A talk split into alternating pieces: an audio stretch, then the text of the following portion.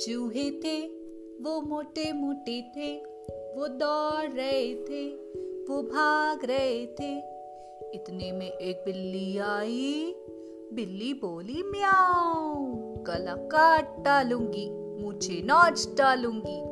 चूहा बोला, ना बिल्ली ना, हम भाग जाएँगे, हम दौड़ जाएँगे।